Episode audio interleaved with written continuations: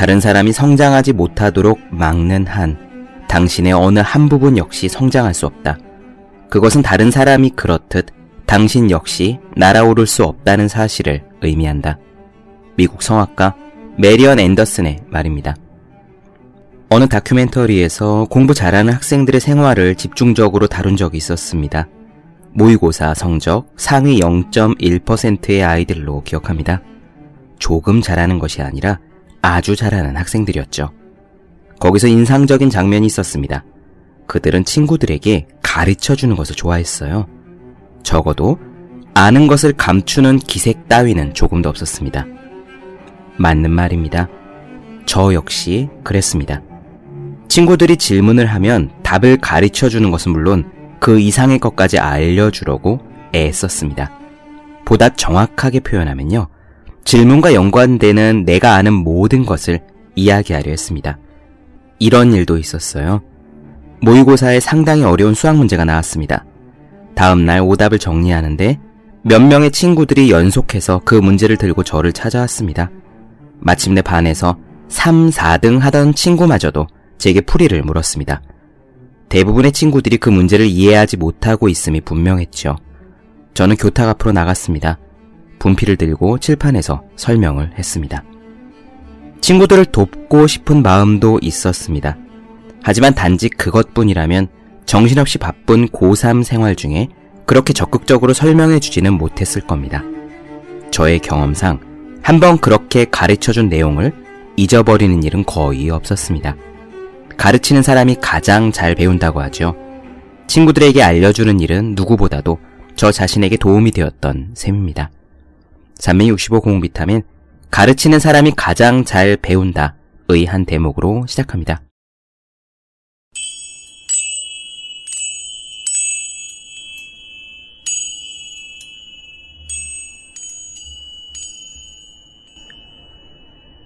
네, 안녕하세요. 본격 공부작업 팟캐스트 서울대는 어떻게 공부하는가 한지우입니다. 우리는 지금 마이클 싱어의 될 일은 된다를 나눠드리고 있습니다. 저희 이야기도 이제 거의 마지막을 향해 가고 있어요. 오늘은 싱어가 어떻게 프로그래머, 그리고 전산회사의 CEO의 길로 들어섰는지 그 부분을 말씀드릴게요. 사실 이 부분도 싱어가 그간 살아오며 겪어온 작은 성공들과 패턴은 같습니다. 우연히 어떤 기회가 삶으로부터 주어지고 그는 그것에 대해 최선을 다했던 것 뿐이죠. 다만 차이가 있다면 그간의 성공들에 비해서 이번 성공은 어마어마하게 컸다는 것 정도랄까요? 마치 그런 것 같아요. 초등학교, 중학교, 고등학교, 대학교, 대학원에서 매일매일 똑같이 열심히 꾸준히 공부하고 그리고 나서 세계가 놀랄 만한 엄청난 학문적인 성과를 이룬 분이 있다고 합시다. 그분은 그저 평생 매일 똑같이 최선을 다한 것 뿐이겠죠. 다만 점점 더 큰 것이 쌓여서 다른 말로 하면 가속도가 붙어서 나중에는 똑같이 열심히 하더라도 매일매일 나오는 결과물들이 커다란 성과가 된 것입니다. 하지만 그분 입장에서는 평생 해오던 패턴대로 매일 계속한 것에 불과합니다. 하루하루 최선을 다하는 것 말이에요. 우리들의 삶도 이런 식으로 펼쳐질 겁니다.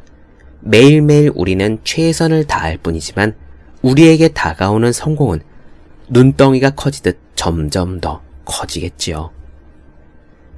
스티브 잡스나 빌 게이츠보다 10살쯤 많은 마이클 싱어가요. 어느 날 길에서 컴퓨터를 만납니다.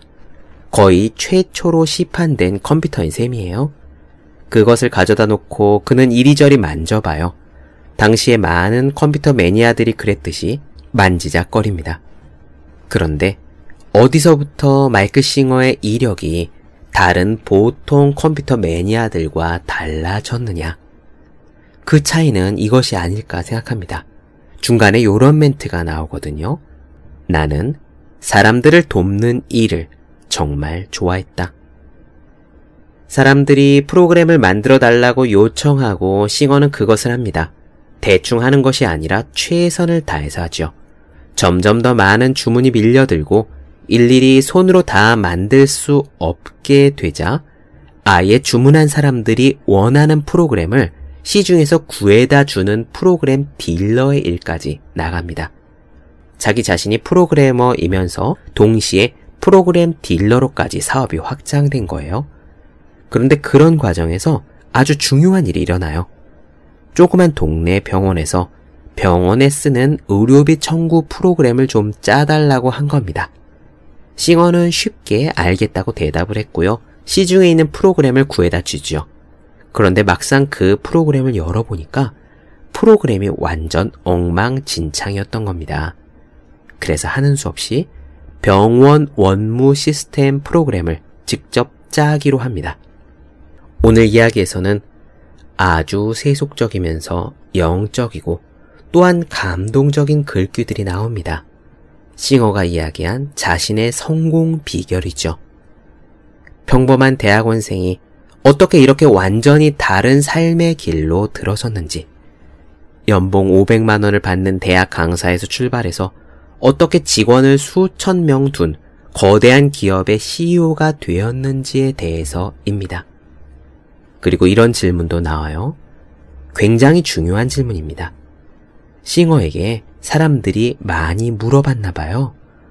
어떻게 1980년대인데 의료 전산화라는 시장에 주목할 해안이 있었느냐? 시장을 내다볼 줄 아는 통찰력이 있었느냐? 일하시는 분들, 사업하시는 분들, 장사하시는 분들 모두 그 답이 궁금하시죠? 이 질문은 우리들 모두에게도 해당되는 질문입니다. 어떤 분야가 성장할지 어떻게 할까요? 어떤 직업을 택해야 성공 가능성이 클지 어떻게 할까요? 어떻게 우리는 미래의 좋은 직업이 뭔지, 장래성이 있는지 알아볼 수 있는 안목을 가질 수 있을까요? 그 부분에 대한 답을 오늘 이야기 중에서 찾으시기 바랍니다. 그럼 시작하겠습니다.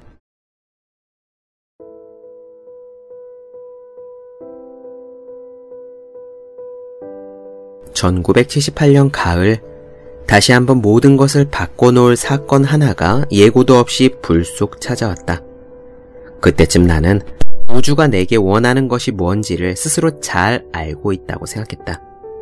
Built with Love를 최선을 다해 운영하는 것, 그렇게 번 돈으로 명상 공동체와 사원에서 진행하는 여러 가지 행사들을 잘 이끌어가는 것. 하지만 언제나 그랬던 것처럼 나는 틀렸다. 내 생각은 틀려도 한참 틀렸다. 삶이 나를 위해 준비하고 있었던 것은 그 크기와 범위 면에서 훨씬 더 원대했다. 내가 숲을 벗어나지 않고 명상 역시 소홀히 하지 않으면서도 직원 2,300명의 연매출이 3억 달러에 달하는 컴퓨터 소프트웨어 회사를 운영하게 되리라는 사실을 당시에 내가 어떻게 상상이나 할 수 있었겠는가? 삶은 어떻게 그런 일이 가능하게 만들었을까? 특히나 나는 그때까지 컴퓨터를 본 적도 없고 내 돈벌이에 완벽하게 만족하고 있었는데 말이다. 오늘날 누군가가 저 질문에 대한 답을 해보라고 굳이 나를 채근한다면 나는 내맡김이라는 단어를 말할 것이다. 내맡기기 실험은 나에게 언제나 지금 이 순간에 머물면서도 개인적인 호불호가 삶의 주도권을 갖지 못하게 하는 법을 가르쳐 주었다. 대신 나는 현실의 삶이 목적지를 손수 정하게끔 했다. 덕분에 나는 그때까지 환상적인 여정을 걸어올 수 있었는데 삶은 거기에 그치지 않고 더욱 경이로운 30년을 마련해 두고 있었다. 그 어마어마한 사건들이 마치 짜놓은 듯이 얼마나 완벽하게 펼쳐졌는지 알고 싶다면 나는 대단히 영광스러운 마음으로 그 이야기를 들려드리고자 한다. 그 모든 일은 특별할 것 없던 어느 날 Built with Love에 필요한 물건을 사러 동네에 있는 라디오 가게에 들르면서부터 시작됐다. 나는 가게를 나가다가 12인치 텔레비전 스크린에 플라스틱 타자기 키보드가 달려있는 이상한 물건을 보게 됐다. 그 물건 위에는 TRS-80 컴퓨터라고 이름표가 놓여 있었다. 그것이 시중에 나온 첫 번째 개인용 컴퓨터와의 운명적인 만남이었다. 나는 그것에 흥미가 있었고 며칠 후에 컴퓨터의 가격인 600달러를 들고 그 가게로 다시 갔다. 나는 그것을 딱히 어떻게 써야겠다는 생각조차 없었다. 그냥 그것을 가져야 한다고 생각했다. 내 첫 번째 컴퓨터는 메모리가 16kb에 12인치 모니터, 저장 장치로 일반 카세트 녹음기가 달려있는 Radio Shack TRS-80 모델 1이었다. 당시에 구할 수 있는 컴퓨터는 그게 다였다. 컴퓨터에 딸려온 것은 딱 하나, BASIC이라는 프로그램 언어에 대해서 간략하게 설명하는 매뉴얼이 다였다. 그 다음부터는 다들 알아서 컴퓨터의 사용법을 익혀야 했다. 컴퓨터를 집으로 가져오고 나서 나는 프로그램 명령어를 익히고 응용해보는 재미에 푹 빠졌다. 어떤 이유에서인지 모든 것이 내게는 좀 자연스럽게 느껴졌다. 무언가를 억지로 배운다는 느낌은 별로 들지 않았다. 컴퓨터가 내 손에 들어오기 전에도 나는 이미 명상 공동체와 사원을 운영하고 Built with Love라는 건축 업체를 운영하는 풀타임 일거리가 두 개나 있었다. 그러니까 컴퓨터를 할 시간을 확보하자면 저녁 명상이 끝난 뒤에 일을 할 수밖에 없었다. 꼭또 새벽까지 일하다가 서너 시간밖에 못 자고 오전 명상을 위해 일어난 적도 꽤 있다. 하지만 워낙에 신명난 상태로 일을 했던 터라 나는 전혀 피곤한 줄 몰랐다. 그때 이미 나는 뭔가 매우 특별한 일이 벌어지고 있다는 사실을 느꼈다. 나는 이 물건이 도대체 무슨 일을 할 수 있는지 감을 잡기 위해서 이리저리 혼자 프로그램을 짜봤다. 그렇게 몇 주가 되자 이제 진짜 쓸모있는 프로그램을 좀 짜도 되겠다는 생각이 들었다. 내가 스스로에게 부여한 첫 번째 과제는 Built with Love의 회계 시스템을 만드는 것이었다. 나는 모든 것을 독학해야 했다. 가게의 판매원들은 프로그래밍에 대해서 아무것도 몰랐고 물어볼 만한 사람도 아무도 없었다. 나는 그저 시행착오를 스승 삼아서 혼자서 만들어 나갔다. Built with Love의 회계 시스템을 간단하게나마 완성하고 나자 프로그래밍 일은 아주 빠른 진전을 보였다. 나는 그 라디오 가게의 매니저와 친해져서 가게 들릴 때마다 내가 작업한 결과물을 그에게 보여주었는데 그는 그것이 인상 깊었는지 고객들을 나한테 보내도 되겠느냐고 물었다. 그리고 그는 프로그램을 필요로 하는 사람들을 실제로 몇 명 나에게 보냈다. 갑자기 나에게 새로운 사업이 생긴 것이다. 믿기 힘들겠지만 이 변변치 않은 시작이 훗날 수백만 달러의 매출을 내는 전국구 소프트웨어 기업 Personalized Programming의 탄생이었다. 흐름을 따라가겠다고 결심한 이후에 내 인생의 모든 것이 그러했듯이 Personalized Programming 역시 그렇게 저절로 시작되었다. 미팅도 비즈니스 계획도 벤처 투자가도 없었다. 명상 공동체와 Built with Love 때처럼 나는 내게로 온 에너지를 그저 묵묵히 섬길 뿐이었다. 나는 숲을 떠나지도 않았다. 이 모든 일은 내가 요청하지도 원하지도 않았는데 내게로 온 것이었다. 다행히도 나는 사람들을 돕는 이 일을 진심으로 사랑했다. 처음에는 모두 자잘한 프로그램들이었기 때문에 도대체 얼마를 받아야 할지도 감이 오지 않았다. 플로리다 대학의 한 교수에게 학점 매기는 프로그램을 만들어주고 받은 돈은 300달러였다. 나는 지독한 완벽주의자였기 때문에 수정에 수정을 거듭하며 스스로 만족할 정도가 돼서야 완성본을 내놓았다. 프로그래머로서의 커리어가 시작된 순간부터 내 가슴은 코드 한 줄 한 줄에 내가 할 수 있는 최선의 능력을 발휘할 것을 요구했다. 보수야 얼마를 받건 나는 상관하지 않았다. 다만 모든 것이 완벽해야만 했다. 1979년 내내 나는 점점 더 많은 시간을 방 안에 홀로 앉아 프로그램을 짜는데 보냈다. 라디오 가게의 매니저는 손님들을 나에게 점점 더 많이 보내왔고, 곧 내가 처리할 수 있는 양 이상의 일거리가 쏟아지기 시작했다. 한때 경제학도였던 나는 수요와 공급의 법칙을 이해하고 있었기 때문에 가격을 조금씩 올렸지만 소용이 없었다. 아랑곳하지 않고 일거리는 계속 밀려들었다.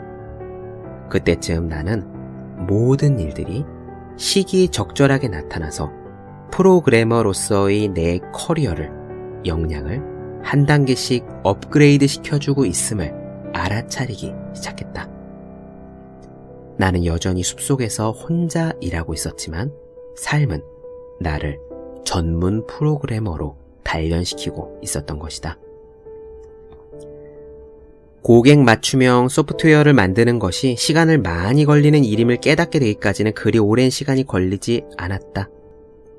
그래서 나는 이미 시장에 나온 다른 프로그램들이 없나 살펴본 뒤에 괜찮은 프로그램을 소개해주는 딜러가 되었다.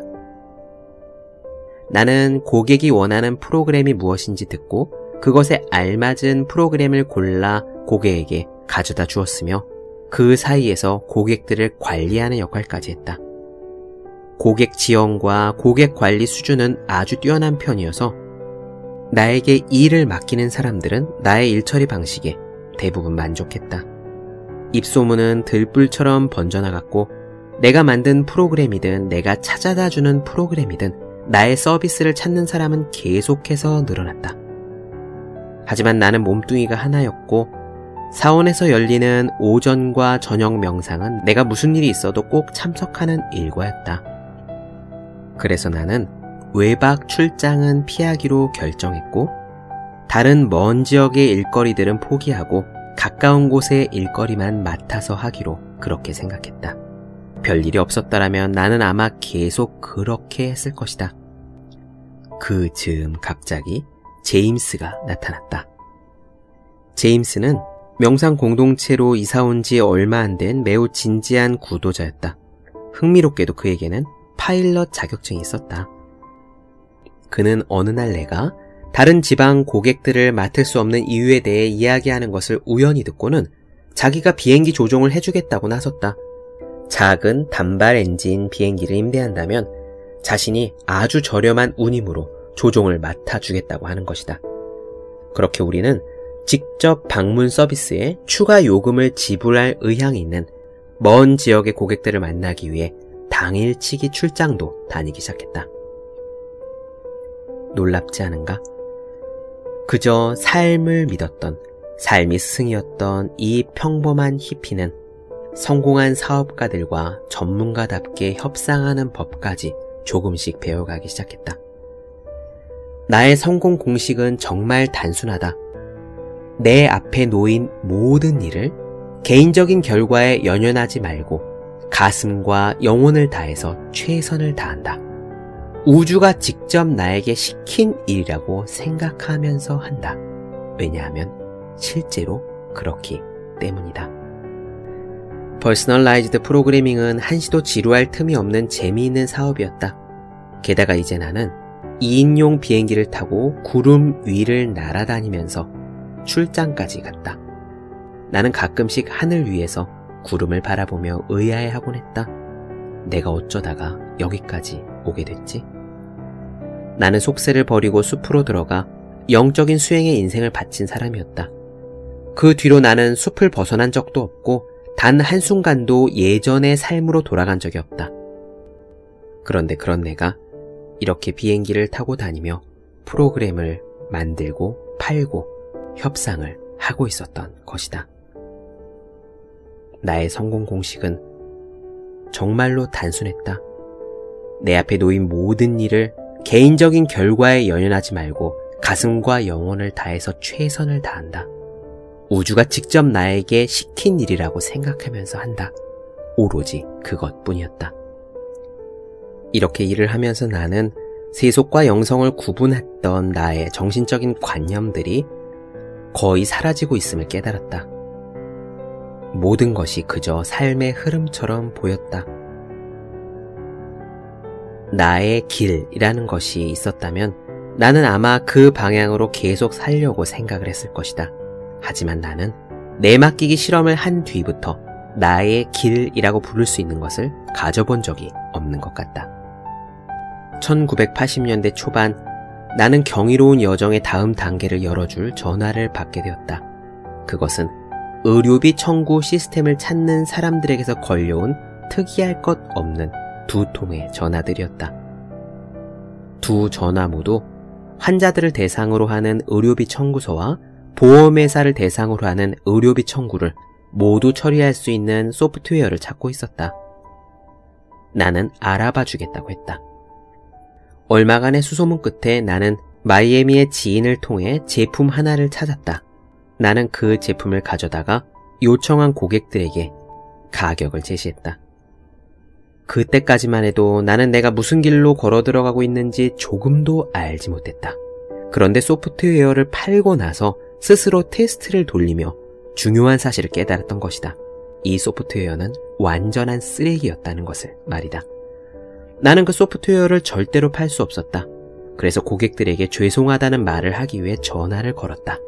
그런데 각기 다른 두 사람이 똑같은 대답을 했다. 듣자 하니 당신은 많은 사업체에 맞춤형 소프트웨어를 직접 제작해준 괜찮은 프로그래머인 것 같은데 병원용 소프트웨어를 당신이 직접 만들어 보는 것은 어떻겠느냐라고 말이다. 당시 나는 조그만 사무실의 맨 바닥에 앉아 있었다. 머릿속의 작은 목소리는 소프트웨어를 직접 만든다는 것이 얼마나 많은 시간을 잡아먹는 일이며 그러느니 차라리 다른 사람이 만든 소프트웨어를 가져다 파는 것이 낫다는 소리를 계속 해대고 있었다.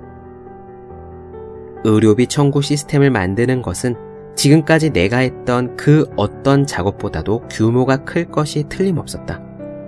나는 고객들에게 그런 시스템을 만들려면 2년은 걸릴 수 있다고 엄포를 놓았다. 그런데 불행하게도 두 사람 모두 2년이 걸려도 좋으니 그동안 자기들이 피드백을 할 수만 있다면 얼마든지 기다릴 수 있겠다고 답을 했다. 나는 그 정도 규모의 일에는 정말 손을 대고 싶지 않았다. 하지만 나는 예전에 삶의 흐름을 존중하겠노라고 나 스스로와 약속한 바가 있지 않은가.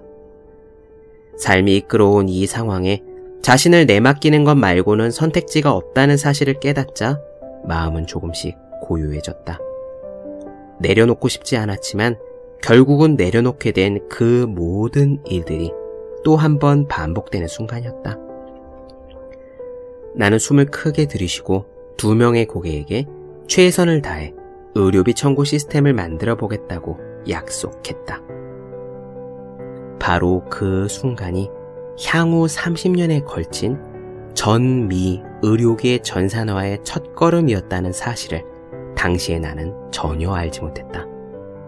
사람들은 내게 종종 묻는다. 어떻게 1980년대에 벌써 의료계에 주력할 해안이 있었느냐고. 이제는 답할 수 있다. 그 답은 간단하다. 나는 그저 삶이 내 앞에 가져다 놓아준 일에 온 마음과 영혼으로 최선을 다한 것이 전부였다. 하지만 이번에 주어진 일의 규모는 지금까지 내가 마주쳤던 그 어떤 것보다도 거대했다. 미팅도 예산도 계획도 없었다. 오로지 내 몸뚱이 뿐이었다. 나는 그날 저녁부터 Medical Manager라고 향후에 불리게 될 소프트웨어를 코딩하기 시작했다. 이 Medical Manager는 나중에 미국 전체 병원 원무 업계를 혁신적으로 바꿔놓는 제품이 될 터였다. 나는 거의 두렵게 느껴질 정도의 열정과 열의에 휩싸인 채 코드를 짜고 또 짰다. 처음에는 환자 기록을, 다음에는 요금 청구에 필요한 의료적 절차들을. 나는 내가 하는 모든 일에 내 능력의 최대치를 발휘했다. 두 고객을 위해서 시작한 프로그래밍이었지만 나는 두 고객만을 위해서 짜는 것이 아니었다.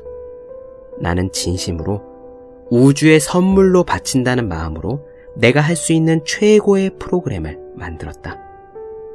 쏟아지는 영감의 흐름이 어찌나 거센지 단 하루도 허투루 넘길 수가 없었다. 간단히 요약하자면 나는 그 작업이 얼마나 오래 걸리건 사업가의 눈으로 볼 때 얼마나 말이 안 되건 상관없이 그저 이 프로그램이 최고로 완벽하기만을 바랐던 것이다. 사실을 말하자면 나는 사업적인 안목이 거의 제로에 가까운 사람이었다.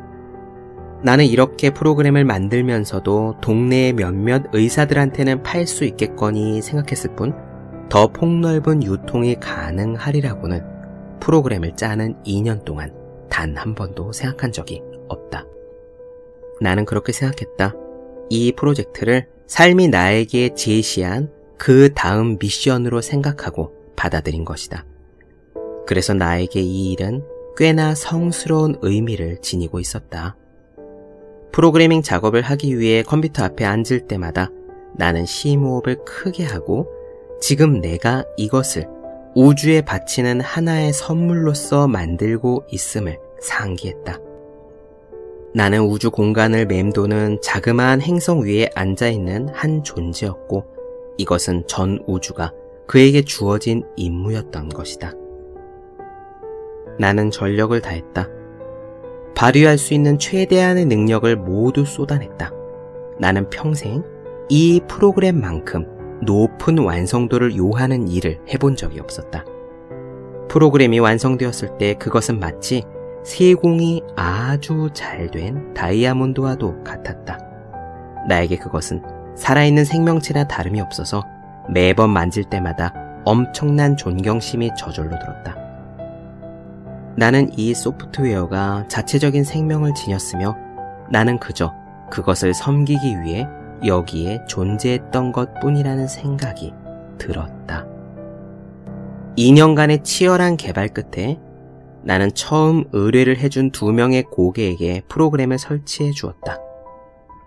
나는 그 프로그램이 설치된 뒤에 어떤 일이 일어날 것인지에 대해서는 단 한 번도 생각해 본 적이 없었다. 그저 압도적으로 완벽한 그런 시스템을 만들어 고객에게 전달해 주는 일에만 온통 집중했다. 그것이 삶이 우리에게 부여한 임무였기 때문이다.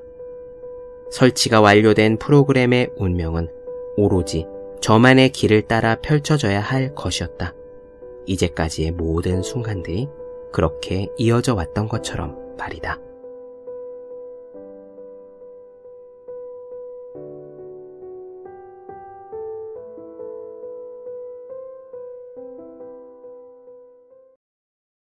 네, 본격 공부자극 팟캐스트 서울대는 어떻게 공부하는가? 마이클 싱어의 될 일은 된다 나눠드렸습니다. 이제 될 일은 된다. 한 에피소드만 남겨두고 있네요. 더 많은 이야기가 궁금하신 분들, 질문사항 있으신 분들은 제 네이버 블로그 생의 즐거운 편지, 다음 카카오 브런치, 한재우의 브런치, 인스타그램 해시태그 서울대는 어떻게 공부하는가, 유튜브에서 서울대는 어떻게 공부하는가 검색해 주시면 좋겠습니다. 또 매일매일 공부하시는 분들, 여러분 주변에 매일매일 공부하시는 그분들을 위해서 하루 한 페이지씩 읽고 공부할 의지를 북돋는 책, 보기만 해도 공부하고 싶어지는 365 공부 비타민 선물해 주시면 좋겠습니다. 오늘 여기까지 할게요. 저는 다음 시간에 뵙겠습니다. 여러분 모두 열심히 공부하십시오. 저도 열심히 하겠습니다.